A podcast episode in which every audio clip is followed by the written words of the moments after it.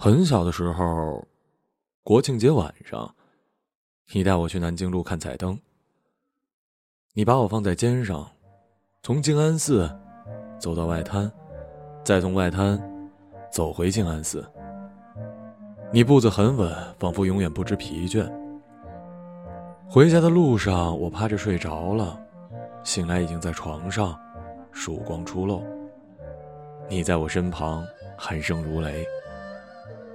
从那时起，我就记住了你宽厚的肩膀。有天夜里地震了，你连着被子一把抱起我，冲出家门。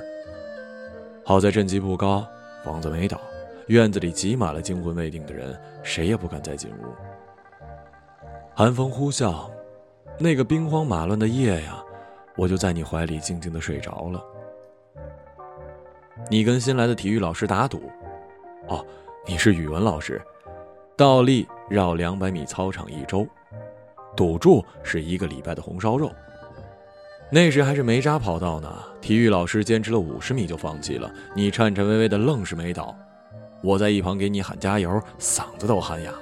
终于走到了终点，你耀武扬威，高举着被鲜血染红的拳头，像胜利的旗帜。那一刻，我知道我的爸爸。是战无不胜的。在你的安排下，我提前一年上了小学。记得那天下午，我在幼儿园睡醒，你骑着二八大杠来接我，说是要带我去一好玩的地方。我坐在前杠上，跟小伙伴们拜拜。骑过很长很长的一段青石板路，又过了一座很陡的桥，只见老大的一个操场，好多小朋友在那玩游戏。咦，邻居家的小哥哥也在啊。我嘻嘻的笑着跑向了小哥哥。不一会儿，铃声响了，所有小朋友都争先恐后的奔向了教室，只剩下我一个人站在空荡荡的操场。我在四处寻找你，你却不见了。很想哭，一位年轻的女老师，后来知道是班主任，走过来把我领进了一年二班的教室。放学之后，你来接我，没想到我跟着小哥哥走偏门，自己跑回家了。你到处找不到我，急得团团转，一路骑车喊着我的名字。天黑了，你失魂落魄的回了家，见我一本正经的写作业，你举起拳头想揍，又放下。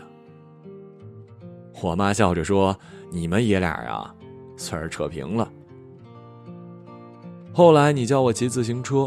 刚学会的时候，我嘚瑟极了，噔噔噔的骑上一缓坡，然后松开刹车，闭上眼睛俯冲，风在耳边呼啸。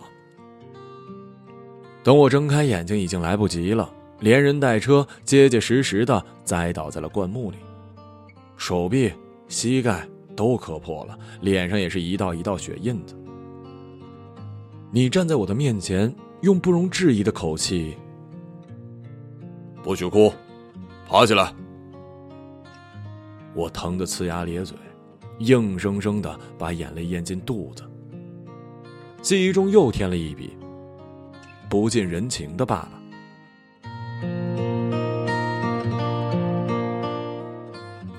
我身体不好，三天两头的挂盐水，一个月有半个月的时间都在请病假。而你呢，仿佛从来不生病，一米八五的个子，龙精虎猛，走路带风。你无奈的叹气，说我怎么一点都不像你呀？许多次，我还挂着点滴，望着住院部的天花板发呆。你陪在床边，板着脸，久久的沉默。我在想，你对我失望了吧？其实我比你更讨厌我自己，没用的家伙。你是严厉的爸爸，我好像怎么做都不能让你满意。你带我去检查视力，我会提前背下整个视力表。其实我不在乎近视，我只是想让你高兴。还有一次，我过马路没看红灯，被一辆自行车给蹭了。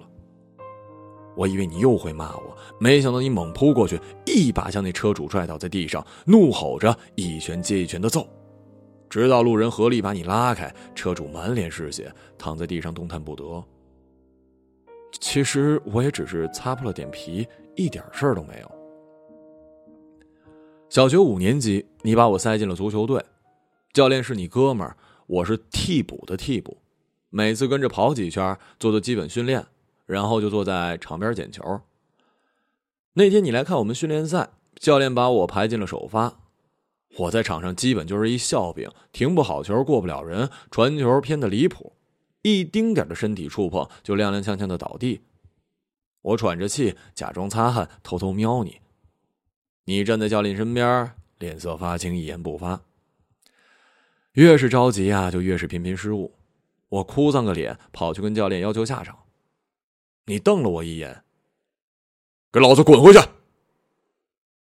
我咬着牙，强忍住眼泪。你不就想看我出洋相吗？好啊，我满足你。我用尽最后的力气，疯狗一样的奔跑，倒地滑铲，飞身拼抢，连滚带爬，哼，居然还进了个球。中场哨响，我拖着两条麻木的腿走向了场边。我不想搭理你。你笑嘻嘻的走过来，用手揉了揉我的头发。初中的时候忘了什么事儿，惹得你暴怒，你飞起一脚把我踢翻在地，我闷掉了，坐在地上忘了疼，只是死死的盯着你。晚饭后你硬拉着我出门，我冲在前头头也不回，你突然紧走几步，把手搭在我的肩头，我感觉到你在颤抖，回头一看，你哭了。你哽咽着说：“爸爸错了。其实，爸爸舍不得呀。我见不得人哭的，尤其是男人哭。爷爷的葬礼上，你一块五十的男人蹲在地上，哭得像个孩子。我拉你，你紧紧的攥着我的手，一遍一遍的说：‘明明。’”爸爸没有爸爸了。我们的对话越来越少，我怕你和你单独相处的时候，我浑身不自在。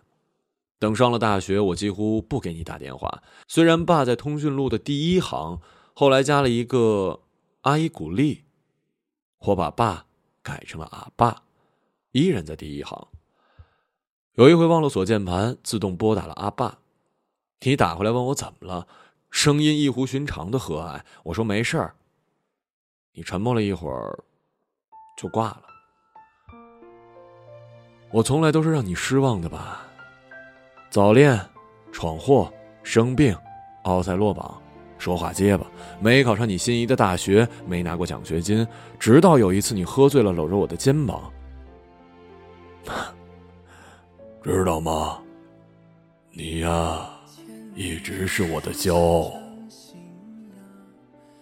大四那年，仿佛是沉寂了二十多年的基因大爆发，我开始疯狂的健身。我痛恨以前的自己，或许是潜意识里明白，这是我最后一次为你的机会了。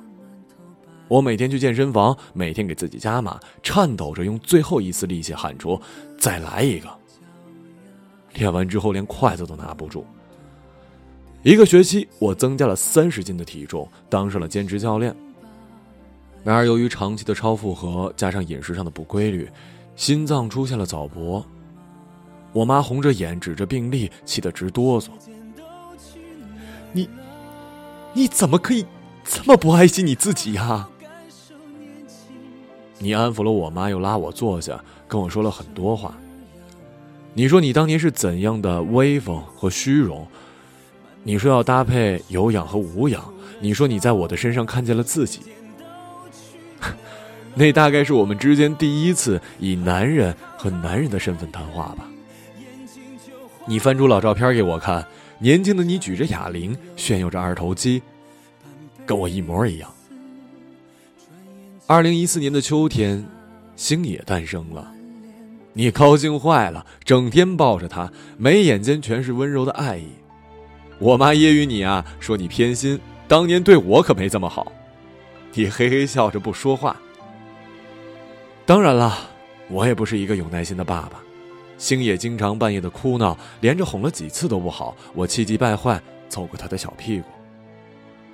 有一次推星野出去玩，差点被一辆逆行的助力车给擦到，我血直冲脑门，两眼冒火，一拳就把车主给打翻在地，然后再次咆哮扑上去，直到星野妈尖叫阻止了我。那一刻，我想起了你，这世界上只有过一个人为我这般大打出手。我明白，我最终。成为了你的样子。奶奶跟我说起你年轻的时候，那时你还没结婚，风华正茂，任性潇洒，完全不是我熟悉的那样不苟言笑。有一次，你偷偷骑了爷爷的凤凰，敞开衬衫在田埂里飞镖，由于太过于得意忘形啊，最后连人带车栽进了河里。十几年之后，你站在我的面前，威严的像一座山，用不容置疑的口气跟我说：“不许哭。”站起来！我想是因为我，你才变成我所见到的样子吧。我们都是平凡的父亲，这辈子大概只有一次成为英雄的机会。在儿子的眼里，为他日夜操劳，为他怒发冲冠，为他冲锋陷阵，为他赴汤蹈火，为他壮烈的死去，为他卑微的活着。他不会懂这一切的。他睁开双眼，看见的是参天大树，是如日中天，是盖世英雄，是暴君。大丈夫，当如是也。我们依旧相处的不好，你早就不再骂我，可我面对你时还是十二分的不自然，说话的时候那种虚伪的客气。有天晚上破天荒，你拉我陪你喝酒。半斤绍酒下肚，气氛活络了一些。虽然还是放不大开，但毕竟我和你一起喝酒了。你老了，两鬓斑白，皱纹横生，一身筋肉隐退，看起来居然有了七八分的慈祥。聊起我小时候的事儿，你说那次跟体育老师打赌，没渣把你的手掌磨得血肉模糊，钻心的疼啊！你想放弃算了。去他妈的红烧肉吧！可是不行啊，我在看着你呢。又说起送我上小学的第一天，你躲在柱子后面偷偷的观察我，见我东张西望，然后咧开嘴要哭了，最后居然没哭出来，大概是觉得你不在，哭也没有意义吧。你不知道的是，其实我看见了你。我看不见你的脸，可我看见了你宽厚的肩，所以我才止住了哭泣。